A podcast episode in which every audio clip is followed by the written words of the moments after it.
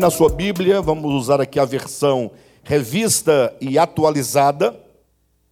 2 Tessalonicenses, capítulo 2, do versículo 1 ao versículo 17, que diz assim: Irmãos, no que diz respeito à vinda de nosso Senhor Jesus Cristo e a nossa reunião com Ele, nós vos exortamos a que não vos demovais da vossa mente com facilidade, nem vos perturbeis, quer por espírito, quer por palavra, quer por epístola, como se procedesse de nós, supondo tenha chegado o dia do Senhor. Ninguém de nenhum modo vos engane, porque isto não acontecerá sem que primeiro venha a apostasia e seja revelado o homem da iniquidade, o filho da perdição, o qual se opõe e se levanta contra tudo que se chama Deus ou é objeto de culto, a ponto de assentar-se no santuário de Deus, ostentando-se como se fosse o próprio Deus. Não vos recordais de que ainda convosco eu costumava dizer-vos essas coisas, e agora sabeis o que o detém, para que ele seja revelado somente em ocasião própria. Com efeito, o mistério da iniquidade já opera, e aguarda somente que seja afastado aquele que o detém. Então, será de fato revelado o iníquo, a quem o Senhor Jesus matará com o sopro de sua boca e o destruirá pela manifestação de sua vinda. Ora, o aparecimento do iníquo é segundo a eficácia de Satanás com todo poder e sinais e prodígios da mentira, e com todo engano de injustiça aos que perecem, porque não acolheram o amor da verdade para serem salvos. E é por este motivo, pois, que Deus lhes manda a operação do erro para darem crédito à mentira, a fim de serem julgados todos quantos não deram crédito à verdade. Antes, pelo contrário, deleitaram-se com a injustiça. Entretanto, devemos sempre dar graças a Deus por vós, irmãos amados pelo Senhor, porque Deus vos escolheu desde o princípio para a salvação, pela santificação do Espírito e fé na verdade, para o que também vos chamou, mediante o nosso Evangelho, para alcançardes a glória de nosso Senhor Jesus Cristo. Assim, pois, irmãos, permanecei firmes e guardai as tradições que vos foram ensinadas, seja por palavra, seja por epístola nossa. Ora, nosso Senhor Jesus Cristo mesmo e Deus, o nosso Pai, que nos amou e nos deu eterna consolação e boa esperança, pela graça, consolem o vosso coração e vos confirmem em toda boa obra e boa palavra. Palavra do Senhor. Queridos, estamos diante de um texto extremamente elucidador. Estamos diante de um texto que fala muito em tão poucos versículos, com tão poucas palavras. Estamos diante de um texto que, se compreendido à luz de toda a Escritura, à luz de toda essa epístola, certamente pode operar em nós uma mudança muito grande. Afinal, queira você ou não, afinal, acredite você ou não, afinal, esteja você disposto ou não, o fato é que a história da humanidade ela está se encaminhando para um desfecho. É? Eu sei que o nosso olhar da história geralmente é um olhar muito estreito e muito restrito à nossa própria experiência. Primeiro, porque olhamos a história a partir dos nossos sentidos. E segundo, que ao olhar a história da humanidade, não raras vezes nós ignoramos toda a história do passado e deixamos de pensar e considerar aquilo que será história no futuro, aquilo que será amanhã. O homem, em sua debilidade, e até um certo sentido, uma falta de responsabilidade para com o seu ser em relação aos tempos, não costuma fazer uma avaliação do todo da história da qual nós participamos e da qual nós somos apenas um ponto. Entenda definitivamente que quando nós olhamos as Escrituras, do ponto de vista da revelação, ela estabelece como que um panorama de toda a história da humanidade. Não a história do ponto de vista da história com H, não história do ponto de vista da arqueologia, ou que seja, de qualquer ciência humana, mas quando olhamos a Escritura do ponto de vista da revelação, a Escritura nos apresenta um Gênesis e nos apresenta um Apocalipse. Vocês já observaram que a Bíblia começa com o livro de Gênesis? Mas é verdade, já tentaram para essa questão tão fundamental e já perceberam que a Bíblia ela conclui-se com o livro do Apocalipse. Ora, isso só em você olhar para o primeiro e último livro da Escritura, a partir dos seus próprios nomes, como aqui estão designados, já te traz uma ideia de que, do ponto de vista da revelação, Deus estabeleceu um princípio de todas as coisas e ele então já definiu um final de todas as coisas. Um final da nossa história aqui nessa terra, antes do plano eterno. Não que o Apocalipse encerra definitivamente a nossa história, mas é que a Escritura visa nos revelar apenas esse trecho da nossa existência, desde quando o homem foi criado até quando todos os problemas da humanidade forem resolvidos por meio da obra de Jesus Cristo que se encerra nesse plano terreno e existencial uh, dessa primeira criação, no livro do Apocalipse. E, portanto, o fato é que, querendo, é, querendo nós ou não, sabendo ou não, estejando nós dispostos ou não, nós já estamos nesse eixo histórico, já no final da história humana. É? Se nós pudéssemos uh, situar nesse eixo da Escritura, em que ponto da história nós estamos, nós diríamos que nós estamos em Apocalipse capítulo 3, ali pelo versículo 20, vivendo um momento de profunda apostasia, né? um momento em que a apostasia já está pulsando dentro do homem e querendo já vir à luz, se externar de maneira definitiva. Estamos vivendo num momento em que todas as coisas, positivas e negativas, estão chegando no seu amadurecimento e produzindo já os frutos para uma grande colheita. O que significa que todos nós, homens e mulheres, todos nós, humanidade, nós estamos é, é, nos encaminhando para um desfecho. E a grande verdade, conforme temos visto aqui nessa epístola de Paulo aos Tessalonicenses, a partir do capítulo 1, que falamos semana passada, e agora do capítulo 2, que começamos a falar hoje, nós vemos duas grandes, dois grandes eventos que falam de mim e de você, que falam de toda a humanidade. De modo que no capítulo 1 nós encontramos o que Paulo chama a manifestação dos filhos de Deus. Como que Paulo dissesse no capítulo 1, ora, nós estamos, nós que fomos comprados pelo sangue de Jesus, nós que cremos no Evangelho, nós que começamos a caminhar na direção do reino, nós que fomos chamados para o seu reino e glória, nós estamos num caminho de julgamento, estamos num caminho de juízo, estamos num caminho de batismo de fogo, estamos num caminho de transformação, estamos num caminho de profundas mudanças interiores, para que então nós cheguemos no auge dessa trajetória, quando Paulo diz quando em Cristo, então há de se manifestar nos seus santos.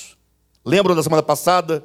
Como que o capítulo 1 de Tessalonicenses mostra esse auge, esse momento em que muitos homens e mulheres do Brasil, dos Estados Unidos, da França, da Rússia, de toda a Europa, da África, da Ásia, em todos os lugares do mundo, os filhos de Deus haverão de se manifestar como tais e o Cristo em nós, esse Cristo vivo, esse Cristo presente, esse Cristo que habita em nós, haverá de se manifestar em cada um dos santos e dos filhos de Deus. Falamos isso de maneira geral, sem entrar nas, nas questões particulares do assunto.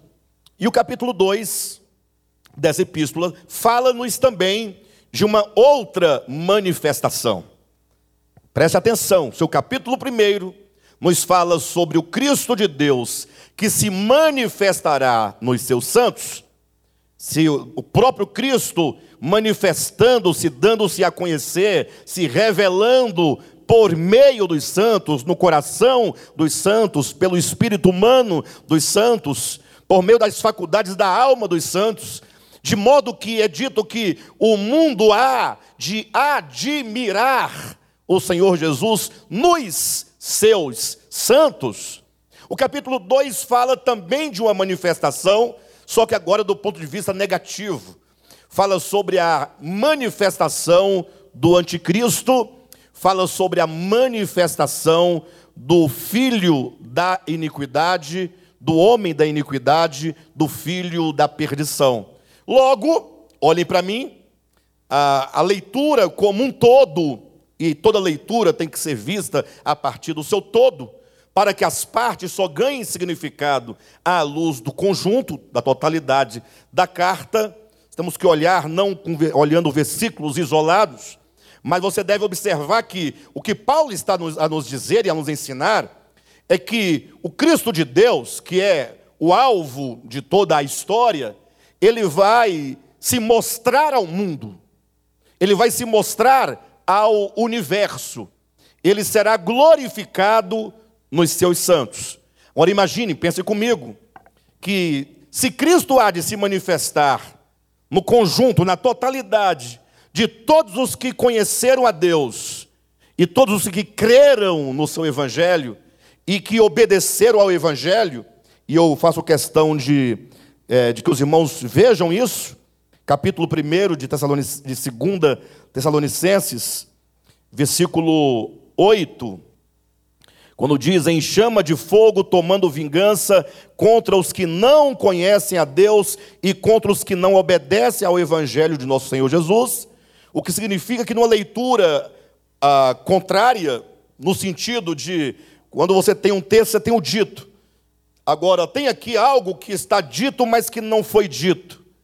E embora não esteja dito, é o que mais diz, quando você percebe que se o texto fala daqueles que não conhecem a Deus e dos que não obedecem ao Evangelho, implicitamente aponta para um outro grupo, que conhece a Deus e que obedece ao seu Evangelho.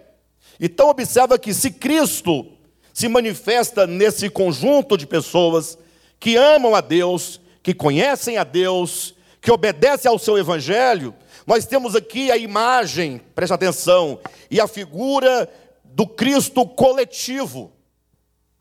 É aquilo que está em Efésios capítulo 1, quando Paulo ensina que Deus ressuscitou a Cristo dentre os mortos, o exaltou sobremaneira, colocando-o acima de todo principado e potestade e domínio e de qualquer nome que se possa referir, não só no presente século, mas também no vindouro, de modo então que para esse Cristo ser o cabeça e a plenitude de todas as coisas, diz o capítulo 1 de Efésios, Deus o deu à igreja, a qual é o seu corpo, a plenitude daquele que a tudo enche em todas as coisas.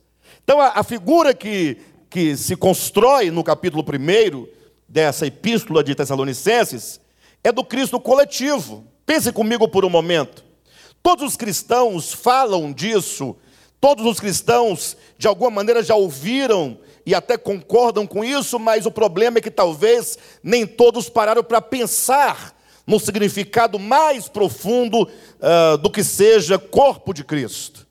Ora, se Cristo é o cabeça da igreja, pense comigo, se Ele é o cabeça de todas as coisas, se Ele vai governar sobre toda a terra, se o Cristo de Deus é o homem perfeito e é o cumprimento do homem profético, aquele que vai é, exercer o domínio e o governo sobre toda a terra, e é dito então que a igreja é o seu corpo, e enquanto o corpo ela é a plenitude de Cristo, então você tem que pensar nessa imagem, nessa figura, o cabeça e o corpo. Quando você tem a cabeça e o corpo, você tem o quê? Um homem? Sim ou não? Esse corpo ele é formado por muitos membros. Então é um homem coletivo, é um homem corporativo. É o que o Novo Testamento, sobretudo o apóstolo Paulo, em suas epístolas, chama de o novo homem. Então, quando eu leio 2 Tessalonicenses capítulo 1, eu não tenho como deixar de ver que a manifestação de Cristo, que a sua parousia, né, que esse seu desvelamento, esse seu se mostrar ao mundo para ser visto, para ser conhecido, para ser admirado, para ser glorificado nos seus santos, traz a ideia de um homem coletivo. Cristo, cabeça, a igreja formada de muitos membros é o seu corpo, e portanto, esse Cristo, cabeça, e essa igreja, corpo, debaixo de cujos pés todas as coisas serão colocadas, é um homem coletivo, é um homem corporativo, é na verdade o Cristo coletivo de Deus. Os irmãos conseguem perceber essa imagem, sim ou não? Sim ou não? A partir do momento então que eu sigo com esse entendimento do capítulo 1 para o capítulo 2, agora o apóstolo Paulo nos apresenta em contraste uma outra manifestação. Ou seja, se é verdade que os filhos de Deus formam espiritualmente falando, metaforicamente falando, um corpo, um corpo que serve de expressão daquilo que Cristo é, entende-se no capítulo 2 que existe também a presença do mal, existe também aquilo que é o contrário de Cristo. Se no capítulo 1 eu tenho a manifestação de Cristo, no 2 eu tenho a manifestação do anticristo, do contrário a Cristo. Se no capítulo 1 eu tenho a expressão corpo, é, corporativa da, das virtudes de Cristo, no capítulo 2 nós teremos a manifestação de todos os vícios, de toda maldade, de, todas, de toda treva do espírito do anticristo. Aquilo ou aquele que se opõe a Cristo. De sorte que o que se nos desvenda, quando lemos capítulo 1 e 2 em conjunto, é que você e eu estaremos ou enquanto manifestação de Cristo, ou estaremos enquanto manifestação do anticristo. E é isso que eu preciso conversar com os irmãos dessa noite. Explicar algumas coisas extremamente importantes. Não sei se você algum dia já parou para pensar sobre isso. Poxa, eh, onde eu estarei? Em qual das manifestações eu estarei? Será que eu estarei uh, enquanto uma manifestação de Cristo? Ou eu estarei escatologicamente numa grande manifestação do anticristo? E aqui cabe uma correção no nosso entendimento. Infelizmente, em razão de uma leitura uh, muito superficial das Escrituras, em razão de uma leitura não comprometida com a essência de todas as coisas, mas a partir de uma leitura dogmática, a partir de uma leitura meramente teológica, apenas uma leitura conceitual, os cristãos passaram muito tempo tendo duas perspectivas totalmente equivocadas.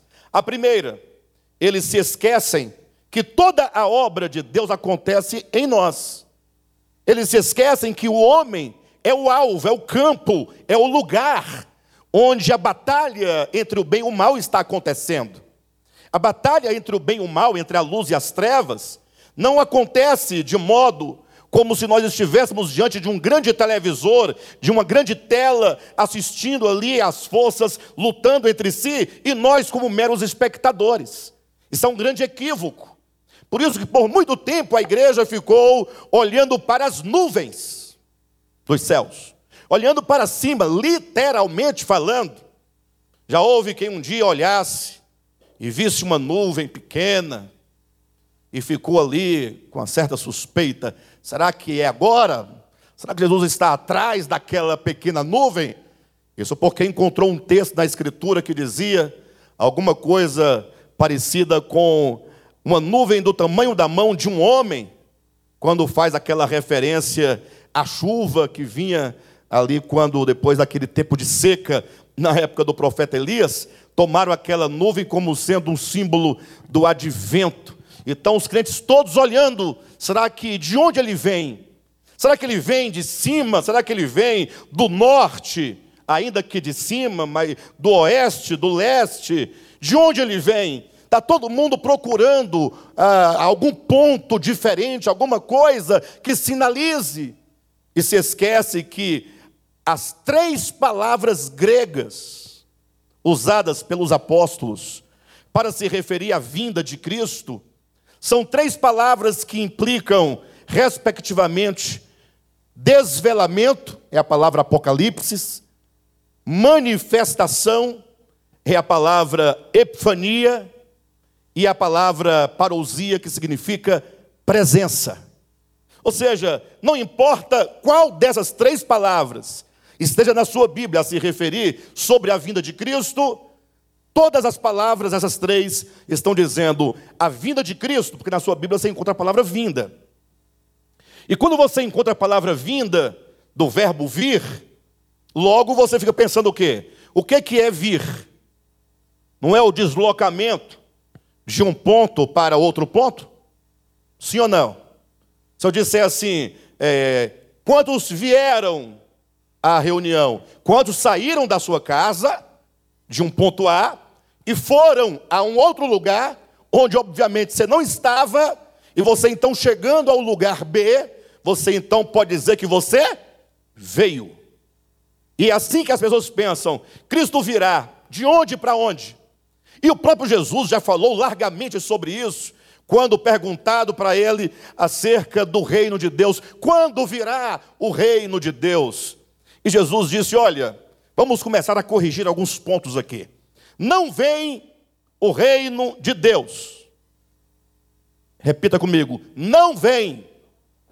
Mas tem que falar com, como quem acredita, e não como quem é crente, dogmático religioso, que fala as coisas sem saber o que está sendo dito. Não vem. Melque, não vem.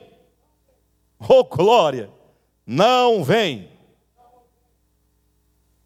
Tem um grupo de irmãos que costumam orar, ler a Bíblia, né? Aí eles ficam, não vem. Natália, não vem. Não vem, não vem o quê? Não vem o reino de Deus. Aí não vem, não vem o reino de Deus com com visível aparência. Puxa vida. Você está pensando que vai vir uma luz do céu, um trono, um cavalo, é, uma estrela? Está todo mundo olhando? Não, não. Não vem com essa aparência que você quer ver nesse sentido. Não vem o reino de Deus com visível aparência, nem dirão ei-lo aqui, ou ei-lo ali. Não é geográfico. Não é da direita, nem da esquerda, nem de cima, nem de baixo, nem do leste, nem do oeste, nem do norte, nem do sul. Olha, se não é do norte, nem do sul, nem do leste, nem do oeste, nem da direita, nem da esquerda, nem é com visível aparência, é de onde? É de dentro do homem que vem esse reino é de dentro, está aí já dentro de você. Como fome diz Paulo aos Colossenses, capítulo 1, o reino, de, ele diz, Cristo em vós. Então diga, Cristo em mim, está aí dentro de você. A esperança, tem esperança? Da glória, a vinda gloriosa, a manifestação da glória, ela explodirá de dentro de nós Conforme eu dizia, não como uma luz, para que você ande igual um vagalume, não. Mas enquanto a manifestação dos ricos atributos de Deus. Porque o fruto do Espírito é amor, alegria, paz, justiça, mansidão, bondade, benignidade, domínio próprio. É o fruto do Espírito. É o Espírito Santo se mostrando ao mundo por nosso intermédio, mediante as virtudes de Cristo. Então não vem o reino de Deus com visível aparência. Agora, querem ver a maior prova dessa manifestação e como ela pode ser e como ela é possível? Olhe para o modelo. Quem é o modelo? Jesus é o modelo. Ele veio, ou não veio a primeira vez? Já houve uma vinda de Cristo. A primeira. Só que na primeira vinda, só tinha ele, um único homem em toda a terra, preso no tempo e ali no espaço, para manifestar ao mundo quem é Deus, para mostrar ao mundo quem é Deus. E ele mostrou isso no seu viver humano. Todos quantos olhavam para o Cristo de Deus, ali encarnado, podia ver o reino de Deus em manifestação, podia ver o reino de Deus em glória, não com visível aparência, conforme se estabelece por meio das teologias humanas, mas por meio da manifestação dos ricos atributos, por meio de um viver humano elevado, de uma consciência expandida, de modo que Jesus podia dizer: Quem me vê a mim, vê o Pai. De modo que Cristo pôde declarar no final do seu ministério: Pai, eu manifestei o teu nome aos homens, eu mostrei-te ao mundo, eu te glorifiquei. E agora, glorifica-me, glorifica a mim. E nós vimos na semana passada, capítulo 1, que essa glorificação de Cristo acontecerá por intermédio dos seus santos. Então, você já parou para pensar se você estará naquele grande dia como sendo um ramo, uma extensão, um membro desse grande corpo de Cristo, enquanto a manifestação do Cristo de Deus? Porque se o Cristo encarnado foi, enquanto manifestação de Deus, a glória de Deus, nós, enquanto manifestação de Cristo, seremos a glória de Cristo. Ou, você já parou para pensar por um momento, se ao contrário disso, você não estará no final da história enquanto manifestação do anticristo? E para nós podermos entender isso, para que essa mensagem nos afete completamente, o tanto que é necessário que ela nos toque, você precisa analisar, pensar e perceber o significado crucial, o significado orgânico do anticristo. Por quê? Porque quando se fala anticristo, logo as pessoas, todas elas, elas remetem ao tempo. Fala, anticristo, aí, será que ele já apareceu? A pergunta é: será que ele já nasceu? Pastor, ele já nasceu? Eu digo, não sei. E, e me fala uma coisa, e ele já sabe de onde é que ele vem? Ah, deve vir da Europa, eu acho que é da Europa, pelas profecias tal.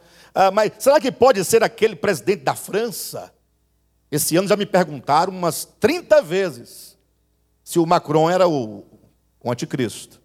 Eu até que fiquei olhando para ele, para ver se eu via alguma coisa, mas é, se for ele, então está tudo certo, porque ele é igual a todos nós. Né? Não há nenhuma mudança, nenhum, em nenhum aspecto. Né? De todo modo, as pessoas também estão olhando para o tempo e para os lugares atrás do anticristo. Assim como estão olhando, buscando a nuvem para saber se Jesus não está lá escondido, só esperando o momento de aparecer, os homens também estão procurando no tempo e no espaço o surgimento de um homem a que se dá o nome de anticristo, de modo que todo mundo possa apontar e falar assim: aquele homem é o anticristo. Mas pensa um pouco comigo do ponto de vista de toda a Escritura, de toda a revelação de Deus. Ora, o que é Cristo? Para a gente poder ficar bastante embasado, vamos tomar o texto de Hebreus, capítulo 1, salvo engano, versículo 2, quando diz que Cristo é a expressão exata do Pai. Isso é Colossenses capítulo 1, versículo 13. Hebreus capítulo 1, versículo 2, salvo engano, fala que ele é o resplendor da glória do Pai. Isso é o Cristo. Então, quando fala de Cristo, você tem que saber que Cristo é secundário. Como assim, pastor? Não, Cristo é primário. Não, calma. Quando fala de Cristo, a ideia de Cristo, em relação ao universo, em relação à terra, em relação aos homens, ele é o que? A expressão exata do Pai. Se ele é a expressão, ele só pode ser a expressão de algo ou de alguém. Esse alguém é o que deve ser mostrado, é o que deve ser revelado. De modo que quando eu olho para Cristo, eu vejo a face do Pai. Cristo manifesta o Pai, Cristo mostra o Pai, mostra no sentido quais são os seus atributos, qual é a sua natureza, como é a sua mente, como é o seu coração. Isso é Cristo, é o resplendor da glória do Pai, é o resplendor do ser do Pai em manifestação. Agora eu pergunto: e o que é anticristo? É simples. É o contrário. Anticristo é a expressão exata daquilo que não é o Pai. De todos, uh, de todos os vícios, de toda maldade que estão do lado oposto ao Pai. Anticristo será a manifestação do pecado, a manifestação de toda rebelião, a manifestação uh, de toda treva, a manifestação de toda mentira. O anticristo é o espírito que está em oposição ao Pai. Você pergunta, pastor, mas o que, que eu tenho a ver com isso? Ora, o que você tem a ver com isso? Que assim como há o Cristo individual de Deus, que se manifestou e que precisa agora de um corpo para a sua expressão e manifestação, o anticristo também, na sua individualidade, ele precisa de um corpo, semelhantemente, para a sua expressão e para a sua manifestação. Lógico, talvez o pastor nunca ouviu falar disso. É, você já ouviu falar de velho homem e novo homem? Essa dicotomia velho homem, novo homem, é o mesmo que Cristo e anticristo. São as mesmas ideias, só que numa outra linguagem. É, quando você diz lá em 1 João, quando diz, aquele que ama o mundo, o amor do Pai não está nele. Outra dicotomia, de um lado o mundo, do outro o Pai. Aquilo que está no Pai, aquilo que está de acordo com o caráter e natureza do Pai, e aquilo que está em oposição ao Pai, que é o velho homem, que é o ego, que é o espírito do anticristo, que é a expressão e manifestação de tudo aquilo que é anti, que é contrário que é oposto a Cristo. Agora, onde é que nós entramos aqui nessa, nessa longa história? Eu preciso trazer alguns dados bíblicos para os irmãos, para os irmãos entenderem como que essas coisas orgânicas acontecem. Quando Deus criou o homem, preste atenção, o homem é criado de uma maneira muito peculiar. O homem é dotado de mente, de vontades, de emoções, de consciência, de coração. O homem, ele tem alguma coisa chamada vontade. O homem tem o poder de decidir o modo como ele se põe no mundo. Eu sei que as correntes teológicas aqui querem criar um problema de ordem dogmática e conceitual, que se conhece por arminianismo e calvinismo, mas eu não preciso disso. Basta eu olhar para mim e basta eu olhar para vocês, que logo eu vejo que o ser humano é dotado de algo chamado desejo, vontade, decisão, liberdade. Porque você já decidiu dezenas e dezenas de vezes, centenas de vezes, a viver contra Cristo. Ah, pastor, eu nunca fiz isso já? Já fez? Toda vez que você decide odiar você está contra Cristo. Toda vez que você decide matar uma pessoa, você está do lado e de acordo, de mãos dadas com o anticristo. Pastor, mas eu nunca matei uma pessoa. Mas Jesus disse: lembra? Aquele que se irar contra o seu irmão, aquele que chamaram o seu irmão de louco, de raca, chegar ao ponto de desprezar o seu irmão, este que assim faz e assim, assim procede, no seu coração, ele já matou o seu irmão. E quem é o pai da mentira? Não é o diabo? Quem é assassino e homicida desde o princípio? Não é o diabo? Pois sempre quando eu decido matar uma pessoa, no meu coração, destruí-la no meu coração, quando conscientemente eu desprezo aquela pessoa, eu estou do lado de Satã, eu estou do lado do anticristo, porque o lado do Cristo de Deus, que não é anticristo, aqui é pró-Cristo, o lado do Cristo é segundo as virtudes de Cristo, as palavras de Cristo, o Evangelho de Jesus Cristo. De modo que quando Deus criou o homem, portanto, esse homem complexo, dotado de mente, vontade, emoção, coração, consciência, desejo, eh, determinação, liberdade de agir e de escolher, Deus criou este homem, só que Deus deixou dentro dele, plantado de maneira inexorável, de modo irredutível, deixou ali a centelha do seu espírito divino dentro de todos os homens. Todos.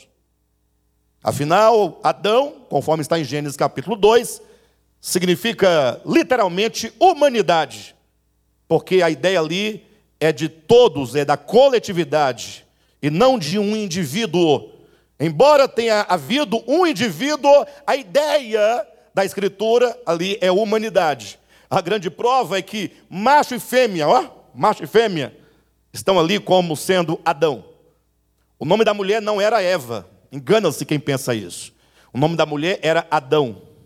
Quem diz isso é a própria Escritura, Gênesis capítulo 5, versículo 2, que Deus criou macho e fêmea, e Deus os abençoou, e Deus lhes chamou pelo nome de Adão no dia em que foram criados. Foi o homem que posteriormente colocou na mulher o nome de Eva, mas o nome original é Adão, no sentido de que Adão não é singular. Adão não é singular, mas Adão são dois. Mas os dois, macho e fêmea, não são dois, são um, uma só carne. Sim ou não? E agora é dito desses dois que não são dois, mas que são um: crescei. Crescei o quê? Vós. Multiplicai. Multiplicai o quê? Vocês. Então esses dois que são um, quando se multiplicam, eles estão crescendo. Então, este homem coletivo, criado em Adão, recebeu a centelha do Espírito de Deus, quando é dito que Deus soprou em suas narinas o fôlego de vida. Essa presença divina dentro de todos os homens, essa presença divina, ainda que os homens não saibam da, dessa existência, né, da, de, dessa, desse Cristo divino, desse Logos divino, desse Espírito divino dentro deles, ainda que a religião humana negue ou procure negar essa suprema verdade, mas o fato é que todos os homens tendo essa presença, sabendo ou não, concordando ou não, lá no fundo, todo homem, ele tem um anseio por Deus. Sim ou não? Todo homem tem um vazio, como já foi dito, que todo homem tem dentro de si um vazio do tamanho de Deus.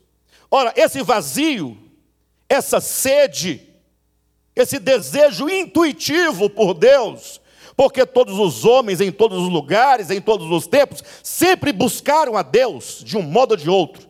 Não estamos aqui dizendo se o modo de buscar a Deus está certo ou está errado. O fato é que todos os homens, eles intuitivamente procuram a Deus, e porque estão cegos, acabam confundindo a Deus com coisas que não são o próprio Deus. Mas os homens estão em busca de Deus, de alguma maneira. O ateísmo não é natural da humanidade. Ateísmo é uma postura que foi forjada historicamente. Não existe ateu de todos os tempos, em todas as eras. Porque em todos os tempos, em todos os lugares, em todas as eras, os homens sempre foram o que eles são, em natureza, homens que buscam a Deus de alguma maneira.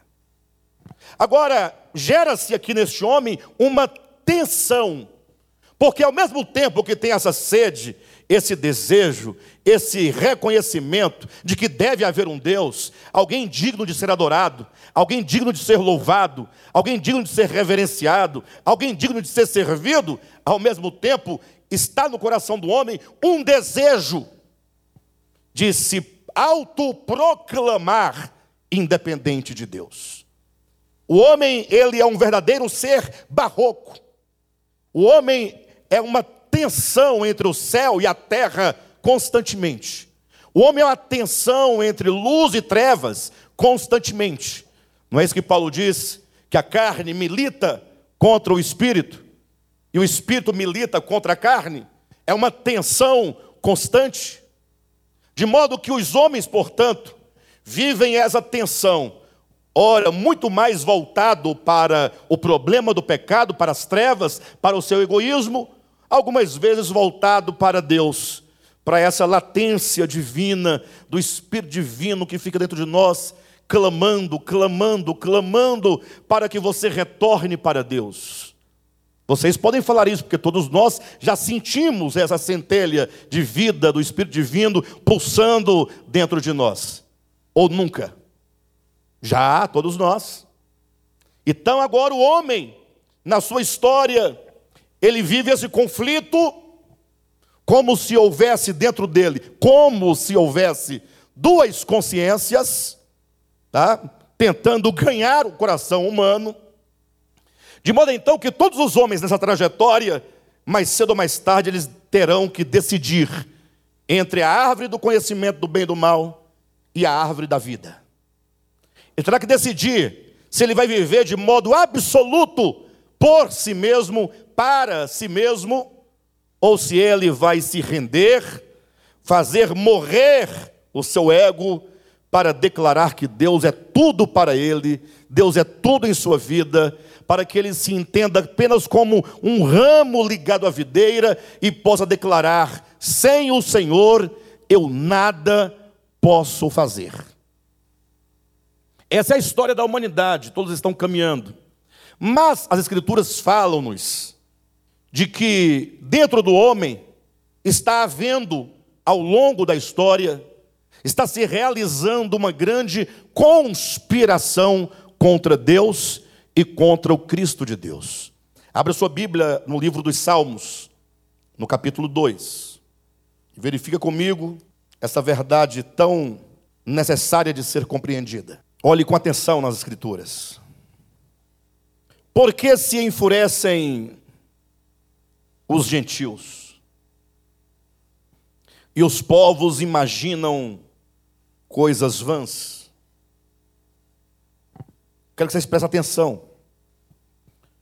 Por que se enfurecem os gentios? Os gentios estão se enfurecendo e os povos imaginam coisas vãs. Olha o versículo 2: Os reis da terra se levantam e os príncipes conspiram contra o Senhor e contra o seu ungido, e contra o Messias, e contra o Cristo de Deus. Então veja que as Escrituras falam-nos aqui de uma conspiração. E não adianta você ficar procurando, será que essa conspiração acontece na ONU? Será que essa conspiração acontece onde, afinal? Aí você fica buscando onde acontece essa conspiração. Olha, essa conspiração acontece dentro do homem, é dentro do seu coração, é dentro da sua alma, é na sua consciência que essa conspiração acontece. Olha o restante do texto, versículo 2: Os reis da terra se levantam e os príncipes conspiram contra o Senhor e contra o seu ungido, dizendo: ou seja, qual é a conspiração, qual é o intento do coração dessas pessoas, dessas pessoas? Eles dizem: rompamos os seus laços e sacudamos de nós as suas algemas. Ou seja, quando Deus criou o homem e colocou dentro de todo homem essa centelha de vida, essa centelha do Espírito Divino, que dentro de nós nos traz um conhecimento e um reconhecimento intuitivo de que há um Deus, um Deus criador, que Ele criou todas as coisas, que Ele conduz todas as coisas, que Ele sustenta todas as coisas, que Ele deve ser amado, que Ele deve ser adorado, que Ele deve ser reconhecido, que Ele deve ser servido. Agora os homens dentro de si, eles falam: não, eu não quero estar vinculado, eu não quero estar enlaçado, eu não quero estar algemado, eu não quero estar ligado a esse Deus. Esta é a conspiração, é um desejo irresistível de não querer a Deus, é um desejo irresistível de decidir-se estar do lado oposto de Deus. Basta você se lembrar da parábola da videira do capítulo 15 de João, quando Jesus diz: Eu sou a videira verdadeira, vós sois os ramos. Então, olha que figura maravilhosa. Vocês são os ramos. Imagine um ramo de uma videira. Então, agora imagine uma, este ramo, um ramo dizendo de si mesmo e para si mesmo: Eu não sei o que, é que eu estou fazendo ainda ligado a essa videira. Afinal, eu nem preciso dessa videira. Afinal, eu posso ser eu mesmo a videira sem a videira. E agora pense nesse ramo com um desejo irresistível de não pertencer à videira, de não estar ligado à videira, de não receber suprimento da videira, somente porque ele quer se autodeclarar independente. Aí Jesus declara: Se eu sou a videira e vós sois os ramos, sem mim, nada podeis fazer. Mas é possível que este ramo, estando fatalmente na videira, não produz fruto. E se ele não produz fruto, ele não produz, não é por falta de seiva, não é por falta da vitalidade da videira, mas é porque na sua consciência individual ele se desligou no coração da videira. Estando na videira, o ramo não permanece na videira. O permanecer é uma postura, o permanecer é uma atitude do coração em relação a Deus. De modo então que é dito que existe uma conspiração contra Deus e contra o seu Cristo, dizendo: nós não queremos estar ligados, estar atados a Deus. Então, primeira conclusão de Salmo número 2. Todos os homens estão ligados a Deus. Todos os homens estão atados a Deus. Existem laços que prendem os homens a Deus. Existem algemas que não permite ou não permitem os homens de se soltarem e largarem a Deus definitivamente. Esta é uma verdade fundamental e essa é uma verdade todo inclusiva que inclui todos os homens de todos os tempos, você está ligado ao Criador. Você está atado ao Criador. O ateu, coitado, ele está atado ao Criador.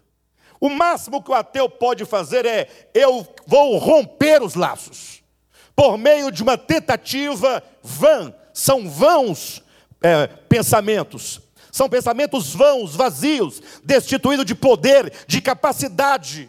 Só Deus pode liberar o homem para que o homem não mais esteja ligado a ele. E se isso acontecer, será morte eterna, como conclusão final desse distanciamento. De modo então que a primeira conclusão é: todos os homens estão unidos, todos os homens estão atados, ligados ao Criador por laços e algemas.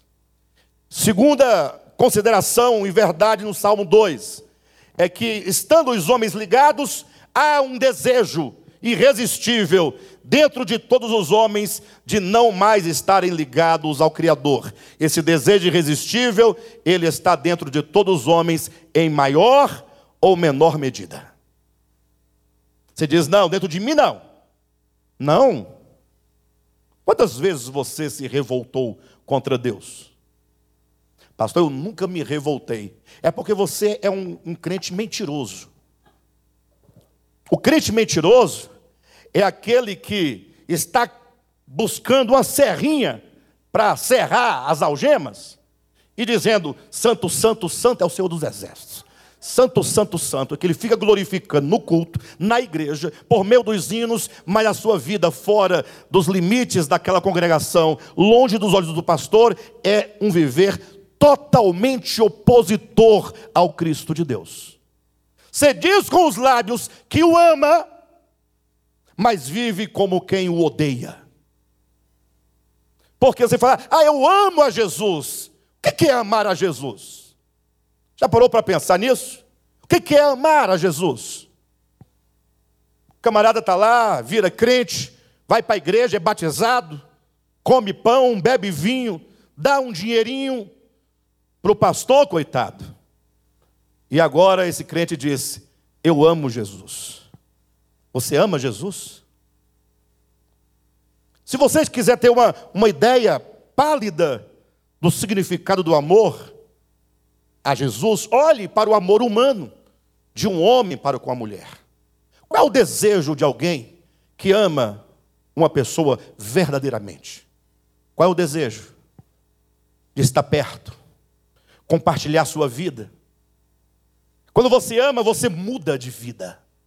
Quando você ama, você muda hábitos.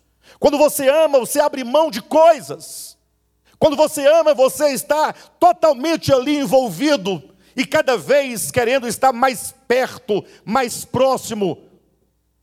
O amor nos leva a abrir mão daquilo que impede o nosso amor. Agora, os crentes amam a sua religião, eles amam a sua igreja local, eles amam os irmãos, relativamente falando, enquanto nenhum deles pisar no calo da, daquela pessoa, e ama o Cristo dogmático, brigam por causa dele. Uma época aí, fizeram um carnaval, colocaram um Cristo lá representado, com pornografias, os crentes ficaram nervosos, é porque fizeram com Jesus? Falei, com quem? Com Jesus? Falei, não pode, não é possível. O nosso Jesus está glorificado, exaltado, entronizado, acima de todas as coisas, de todo nome que se possa referir. Ninguém pode tocar o Cristo de Deus. Ah, mas está desrespeitando a fé. É, está desrespeitando, mas não toca o nosso Senhor. Não toca o nosso Senhor, absolutamente. É impossível tocar aquele que está acima dos mais altos céus, para usar a linguagem do livro de Hebreus. De todo modo, todos nós, em maior ou menor medida, temos esse jogo, uma voz, uma conspiração, um desejo latente que se manifesta diariamente nas ações mais simples e ocultas de nossas vidas. De querer largar, romper, porque quando você olha para o Cristo de Deus, e o desafio é este. Eu não vou falar para vocês lerem os quatro evangelhos, como já pedi algumas vezes, e salvo engano, só umas duas ou três pessoas me falaram que seguiram o meu conselho. Mas vou dizer para vocês lerem tão somente Mateus capítulo 5, 6 e 7. E daí você vai pegar as palavras do capítulo 5, vai tomar as palavras do capítulo 6 e tomar as palavras do capítulo 7 de Mateus. E você vai trazer consigo no coração, no entendimento, na mente. E você vai começar agora a colocar essas palavras de Cristo para serem conferidas com o seu viver. Para você saber, será que eu estou, de alguma maneira, querendo romper esses laços? Quando é que você quer romper os laços? Quando você decide, você toma a decisão de aborrecer o outro, de falar mal do outro, de matar o outro, de denigrir o nome da pessoa diante dos outros. Desculpe minha palavra, a gente vive num tempo de tanta tensão que algumas palavras não caem bem. De todo modo, quando você é, cultiva no seu coração a desonestidade contra o outro, a maldade contra o outro, quando você é perverso, egoísta, avaro, tudo isso são sintomas de um coração que está em oposição. E eu já vi gente dizendo, sabe o que para mim? Para mim, pastor, olha o seguinte, eu, eu não estou nem aí mais, tá? Eu, uma vez salvo, salvo para frente, é para sempre. Então é o seguinte: a salvação é de Deus, eu estou salvo mesmo, eu vou é tocar o terror aqui. É? Eu sei que eu não vou reinar mesmo. E daí? O importante é que a salvação está garantida. Eu falei, onde está garantida? O que está garantido? Porque que salvação é essa que está garantida? Que é incapaz de mudar o teu coração? Que salvação é essa? Objetiva, escatológica, ou meramente escatológica, espaço-temporal, que não opera no seu coração. Você vive como um anticristo, dizendo que ama Cristo e que odeia o anticristo. Tem pessoas dizendo assim: olha, quando o anticristo aparecer, eu não vou receber a sua marca. É, dizem aí que está vindo um chip, nano chip, e tem um pastor aí que grita, fala muito alto, e ele já disse que não vai receber esse chip. E eu estou torcendo para esse chip chegar logo, porque ele é empresário. Ele é empresário, né? Muito dinheiro. Ah, ele não sobrevive, nem a igreja dele sobrevive sem dinheiro. Que é uma empresa, uma grande indústria. Ah, o Pix já é um sinal. Dinheiro está desaparecendo. Se agora vai para transferir, tem que dar o número do seu CPF. Está vendo quando está chegando? E o povo acha que isso é o sinal da besta. E os bestas tudo falando, quando chegar eu não vou, vai. É, o problema é que você está pensando que ele vai vir de algum lado, só que ele está sendo construído, edificado, gerado, engendrado no seu coração. É esse espírito de oposição ao Cristo de Deus. É quando um coração ele diz: Eu até acredito e reconheço que Ele é o Criador, que Ele é o dono, que Ele é o poderoso. Ele pode ser o que Ele for. A grande questão é que Cristo não vai reinar no meu coração. Olha o texto de Salmo de número 2. Continue aí, versículo, versículo 4. Então, vamos ler o versículo 1, 2 e 3. E aí a gente salta para o versículo 6 para dar o contraste. 1, 2 e 3. Por que se enfurecem os gentios e os povos imaginam coisas vãs? Os reis da terra se levantam e os príncipes conspiram contra o Senhor e contra o seu ungido, dizendo: Rompamos os seus laços, sacudamos de nós as suas algemas. Versículo 6. Eu, porém, isso aqui é Deus.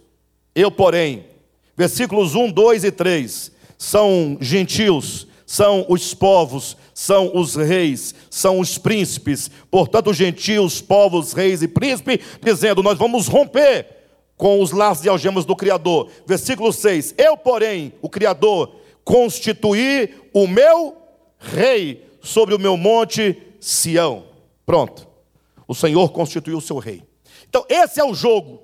Deus diz: O meu rei, que é o Cristo de Deus, já foi constituído. Antes da fundação do mundo, já estava ali declarado e decretado que em Cristo todas as coisas seriam feitas nele, por meio dele e para ele, e que ele seria não somente o Criador, não somente o Redentor, mas seria o Cristo de Deus, o Senhor de todas as coisas. Está decretado. E os homens dizem: Não, mas nós não vamos querer, nós vamos romper os laços e algemas. Então, esse jogo entre a vontade perfeita de Deus, que está estabelecida e não pode ser mudada, e esse desejo irresistível dentro do homem é um jogo que acontece em toda a história da humanidade, em todos os homens, em todos os tempos, e nós estamos como parte dessa grande saga, caminhando para o grande desfecho dessa história. Paulo, ao escrever o segundo capítulo aos Tessalonicenses, ele fala: olha, irmãos, prestem atenção, entenda, entendam algumas coisas. Isso porque era vigente na época que Paulo escreveu essa carta, havia talvez algumas questões acerca da vida de Cristo que estavam abalando a fé dos irmãos. Sabe esses dogmatismos que vêm? Pessoas falavam em nome do apóstolo Paulo, escrevia carta em nome dos apóstolos. Uns diziam que Jesus já tinha vindo e quem não foi é porque ficou. E portanto, se você não foi e ficou, já sabe que a coisa está feia para o seu lado. E naquela época, imagine que os crentes estavam sendo perseguidos, logo a perseguição estava alcançando os crentes que haviam ficado. E os irmãos foram se perturbando. Puxa, como é que é isso? E aí Paulo diz: calma, vou trazer alguns esclarecimentos para vocês acerca da vinda do Senhor. Aí ele diz: primeira coisa que vocês devem entender: a vinda do Senhor, ou a manifestação do Senhor, a parousia do Senhor e a nossa reunião com Ele. Reunião significa que quando nós atingirmos a parousia de Cristo, nós não mais seremos guiados única e exclusivamente pelos nossos sentidos carnais, que hoje nos impedem de perceber o mundo espiritual e de tocar o espiritual, mas quando o Senhor se manifestar, nós vamos ter os sentidos do coração abertos para o que hoje não podemos ver. E poderemos então ter relacionamento real, profundo, pragmático com a própria com o próprio Senhor. Ele diz com respeito à manifestação, à parousia de Cristo e à nossa reunião com ele, nós vos declaramos que primeiro, vocês não devem acreditar ou pensar que Jesus vai vir sem antes ah, a, a, acontecerem duas coisas essenciais. Não é possível que o Senhor venha sem que duas coisas essenciais aconteçam. Primeiro, antes da vinda do Senhor, é preciso que venha a apostasia. A apostasia, ela, ela precede a manifestação dos filhos de Deus. Pastor, o que é esta apostasia? Agora, olhem para mim. O que é esta apostasia. A apostasia será um período da história humana, quando aqueles homens e todos os homens que vêm dizendo rompamos os seus laços e as suas algemas, nós não queremos estar unidos, vinculados, linkados, algemados, amarrados ao Criador, e o Senhor sempre ali segurando. Pastor, que algemas são essas? Que laços são esses? Ora, é essa presença pulsante dentro de todos nós que de alguma maneira nos governa, que de alguma maneira nos segura, que de alguma maneira não permite que nós façamos todo o mal que desejamos realizar. Existem males dentro de nós, que não fosse esses laços e algemas, você já teria muito tempo praticado. O problema do homem é que quando ele vê alguém numa condição diferente da sua, ele agora se, se acha que ele de fato é diferente, que ele é incapaz de fazer o que o outro fez. Vocês acompanharam aí aqueles 20 dias do Lázaro, né? Ouvimos de tudo. De tudo sobre o Lázaro.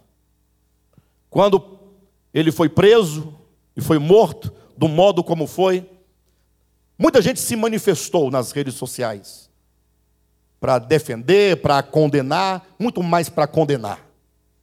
Afinal, o camarada era o demônio, não é? Ninguém dava conta dele, ele matava todo mundo, estuprava todo mundo, humilhava todo mundo, desafiava todo mundo. Me perguntaram, pastor, qual é o seu posicionamento? Eu falei, eu não tenho nada a ver com essa história. Ele já foi preso, já foi morto, e eu, portanto, não vou emitir nenhum juízo contra ninguém. Ah, bem, você tem alguma coisa, alguma ideia. É, mas eu não vou entrar em questões que não me competem. Já tenho pecado demais. Talvez você fale assim, pastor, aqui dentro da minha cabeça eu, eu acho que é isso mesmo, tinha que matar mesmo, porque afinal, se você pensa desse modo, faz uma coisa, como não é assunto seu, é vida alheia, nem da sua família é, a melhor coisa que tem é você ficar calado. Ainda que você pense desse modo, o melhor é não dizer nada. Se ajude. Porque quando você diz que o fulano merece isso ou aquilo outro, porque a condição atual dele era pior do que a sua, lembre-se, você só é esse santinho que parece ser. Você só não é pior do que você já é, porque os laços e algemas da graça divina estão te segurando. Eu não estou aqui porque eu sou melhor do que Lázaro, do que ninguém. Eu estou aqui porque a graça de Deus me sustenta, ela me prende a Deus. Pastor, e por que, que a graça não prendeu ele? Eu não sei. Eu não vou entrar nesses méritos. Eu não sou Deus. Eu só posso clamar pela vida dele, da família dele, dos parentes dele. E de tantos Lázaros que existem, Lázaros que não foram manifestados, Lázaros que estão dentro das igrejas evangélicas, esperando o momento de manifestar o seu coração. Ele não nasceu daquele modo. Ele nasceu do modo como você nasceu. Você com alguns privilégios que ele não teve. Você não conhece a vida dele, a história da família, da mãe, do pai, dos irmãos. Você não sabe se ele comia, se ele passava fome, se ele apanhava, se ele era violentado. Você não sabe nada. Você só quer condenar e julgar e achar que ele é pior do que você. Não. Todos nós temos que reconhecer que se aqui estamos, se você ainda está de alguma maneira no trilho, está meio querendo sair, mas ainda tem uma rodinha no trilho, é por causa dos laços e algemas. É Deus que diz: você vai ficar aqui. Senão, eu não vou permitir que você chegue a, a, a, aquela condição de depravação e de degradação. É Deus te sustentando.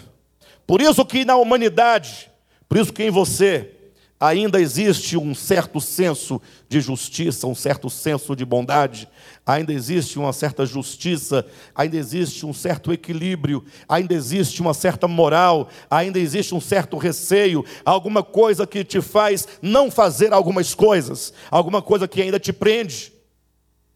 Mas o fato é que, na medida que os homens vão dizendo, rompamos e sacudamos de nós os seus laços e algemas, nessa insistência, nessa continuidade. Na medida que o homem, conforme está em Romanos capítulo 1, ele resiste se curvar diante do Deus revelado, diante do Deus que foi manifestado na criação.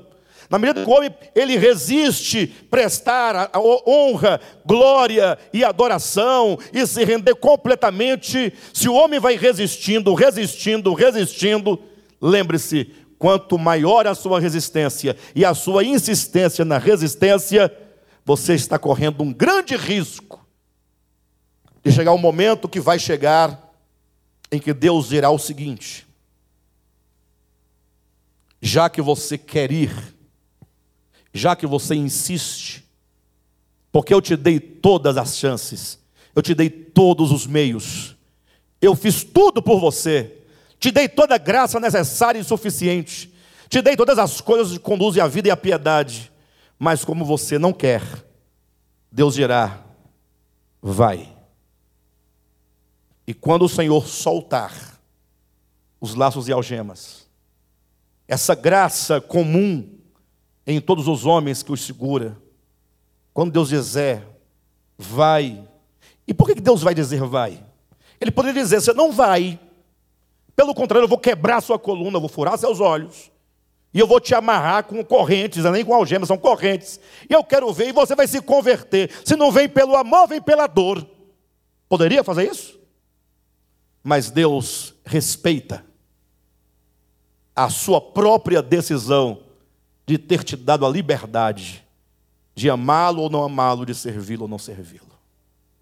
Só um Deus muito soberano só um Deus que, sendo o eu sou, abre mão de ser e de si mesmo, pode criar criaturas autônomas. Só um Deus verdadeiramente soberano pode fazer isso. De modo então que um dia ele dirá: soltem os laços e as algemas de todos aqueles que não querem estar ligados ao Criador. Quando isso acontecer, o Espírito Santo, que é o agente que gera todo esse equilíbrio na humanidade, que é essa presença atuante de conservação e de preservação do bem-estar da humanidade. Aquilo que é representado lá em Apocalipse 7 pelos quatro anjos segurando os quatro ventos da terra para que nada aconteça contra a terra. Lembra daquela imagem? Quando o Senhor disser solta, aí o coração do homem que não quer a Deus vai se corromper completamente. Essa corrupção completa, esse apodrecimento pleno do homem, em que o homem agora, totalmente livre, sem nenhum impedimento, irá manifestar os desejos mais terríveis da sua alma. E neste momento, você conhecerá o que é o homem iníquo. Você você saberá com exatidão o que é ser anticristo. Imagine quando vier então esse período chamado de apostasia, que na prática fala de uma postura de todos aqueles que negaram a Cristo. E cuidado para você não ficar confuso, porque você pode pensar, eu não nego a Cristo, eu confesso a Cristo. Confessar a Cristo não é levantar as mãos e aceitar Jesus. Isso aqui é apenas uma coisa que os homens criaram para identificar quem aceita ou quem não aceita, mas só aceita mesmo de fato, não é o que levanta a mão, mas aquele que anda no caminho, que é o próprio Cristo. Andar no caminho é ouvir a sua voz, as suas palavras. E ainda que nós tenhamos profunda dificuldade em relação aos ensinamentos e palavras de Cristo, mas nós começamos agora a caminhar no caminho estreito, pouco a pouco, devagarzinho, pedindo graça, pedindo misericórdia, pedindo mudança, pedindo transformação. E nesse caminho o Senhor vai nos mudando, pouco a pouco. Mas imagine que todos aqueles que resistem e não querem, nesse dia haverá esse grande apodrecimento, que é a apostasia. E veja que coisa interessante. É dito que a vinda do Senhor não acontecerá sem que primeiro venha a apostasia. E seja o quê? Revelado. O homem da iniquidade, o filho da perdição. Vocês já pararam para pensar no que Paulo está dizendo? Olha a ordem dos acontecimentos.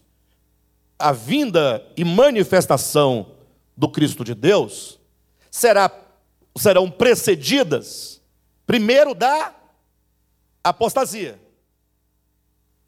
E uma vez que acontece a apostasia, que é a soltura dos laços e algemas, é a partir de então, e somente nessas condições, é que o homem do pecado agora é o que? Mostrado. O que, que impede o homem do pecado de se mostrar? São os laços e algemas que não permite que o seu coração chegue ao pleno apodrecimento, isto é, a apostasia. Então, esse homem do pecado não é um mero homem escatológico, mas é a revelação e é a manifestação de todos os corações e consciências que não desejam por Deus, não amam a Deus e resistem a Deus até o fim.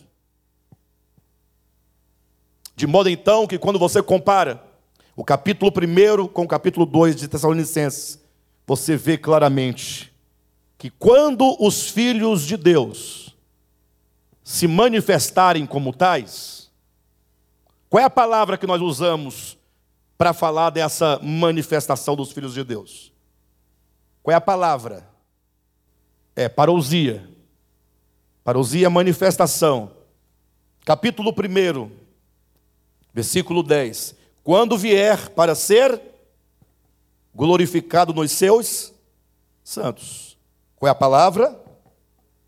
Glorificar são esse mostrar de Cristo, esse manifestar de Cristo, não é a glória, não é a presença, não é a manifestação do Cristo de Deus? Quando esse Cristo se manifestar nos santos, o que acontecerá? Capítulo 2, versículo 8. Então será de fato revelado o iníquo a quem o Senhor Jesus matará. Ah, então o iníquo vai morrer. Sim ou não? O iníquo será destruído. Então será de fato revelado o iníquo, a quem o Senhor Jesus matará com o sopro de sua boca, e o destruirá pela manifestação da sua vinda. O anticristo será destruído quando a luz de Deus, quando a presença de Deus, quando a glória de Deus se mostrar e se manifestar em todos os santos de Deus. É como se houvesse uma treva dentro desse local de reuniões e alguém chegasse e ligasse a luz. Ao ligar a luz, as trevas são dissipadas. Então imagine só o papel que nós desempenhamos enquanto santos de Deus, enquanto igreja de Cristo, não somente como aqueles por meio de quem Cristo será mostrado, mas se você de fato não deseja pelo anticristo, se você aborrece o anticristo e deseja ver a destruição do anticristo, a maneira é que ele será destruído pela manifestação de Cristo. E Cristo se manifestará onde? Em você. Portanto, a destruição do anticristo passa e depende de cada um de nós, no sentido de que ele só será destruído quando em todos nós essa luz nos tomar completamente, nos tomar totalmente. Então vejam que nós estamos ah, num caminho em que cada dia requer de nós uma decisão. O nosso apelo, a nossa insistência, e esse ministério, de volta à palavra, existe em função disso, no sentido de que nós entendamos esses processos orgânicos, seja da glorificação de Cristo, seja da glorificação de Cristo e a consequente destruição do anticristo, seja dessa manifestação do anticristo, entendamos esses processos como coisas que são decididas, são orquestradas, acontecem dentro de nós. A partir do momento que você entende isso, você para de ficar julgando, você para de ficar apontando, você para de ficar discutindo conceitos que não te levam a lugar algum, e você passa a olhar agora para dentro de você. Infelizmente, nós vivemos num tempo de tanta superficialidade e de tanta religiosidade que tem pessoas que se que pensando que estão no caminho da, da luz, da glória do reino, elas ficam na igreja e acham que por acharem que tem uma certa santidade, aí eles ficam mensurando, sabe? Cada pessoa, cada irmão. Olha para Vera, julga, Aí olha para o ministério, consequentemente. Porque a Vera é inadequada, o ministério não trata, o ministério também é o quê? Inadequado.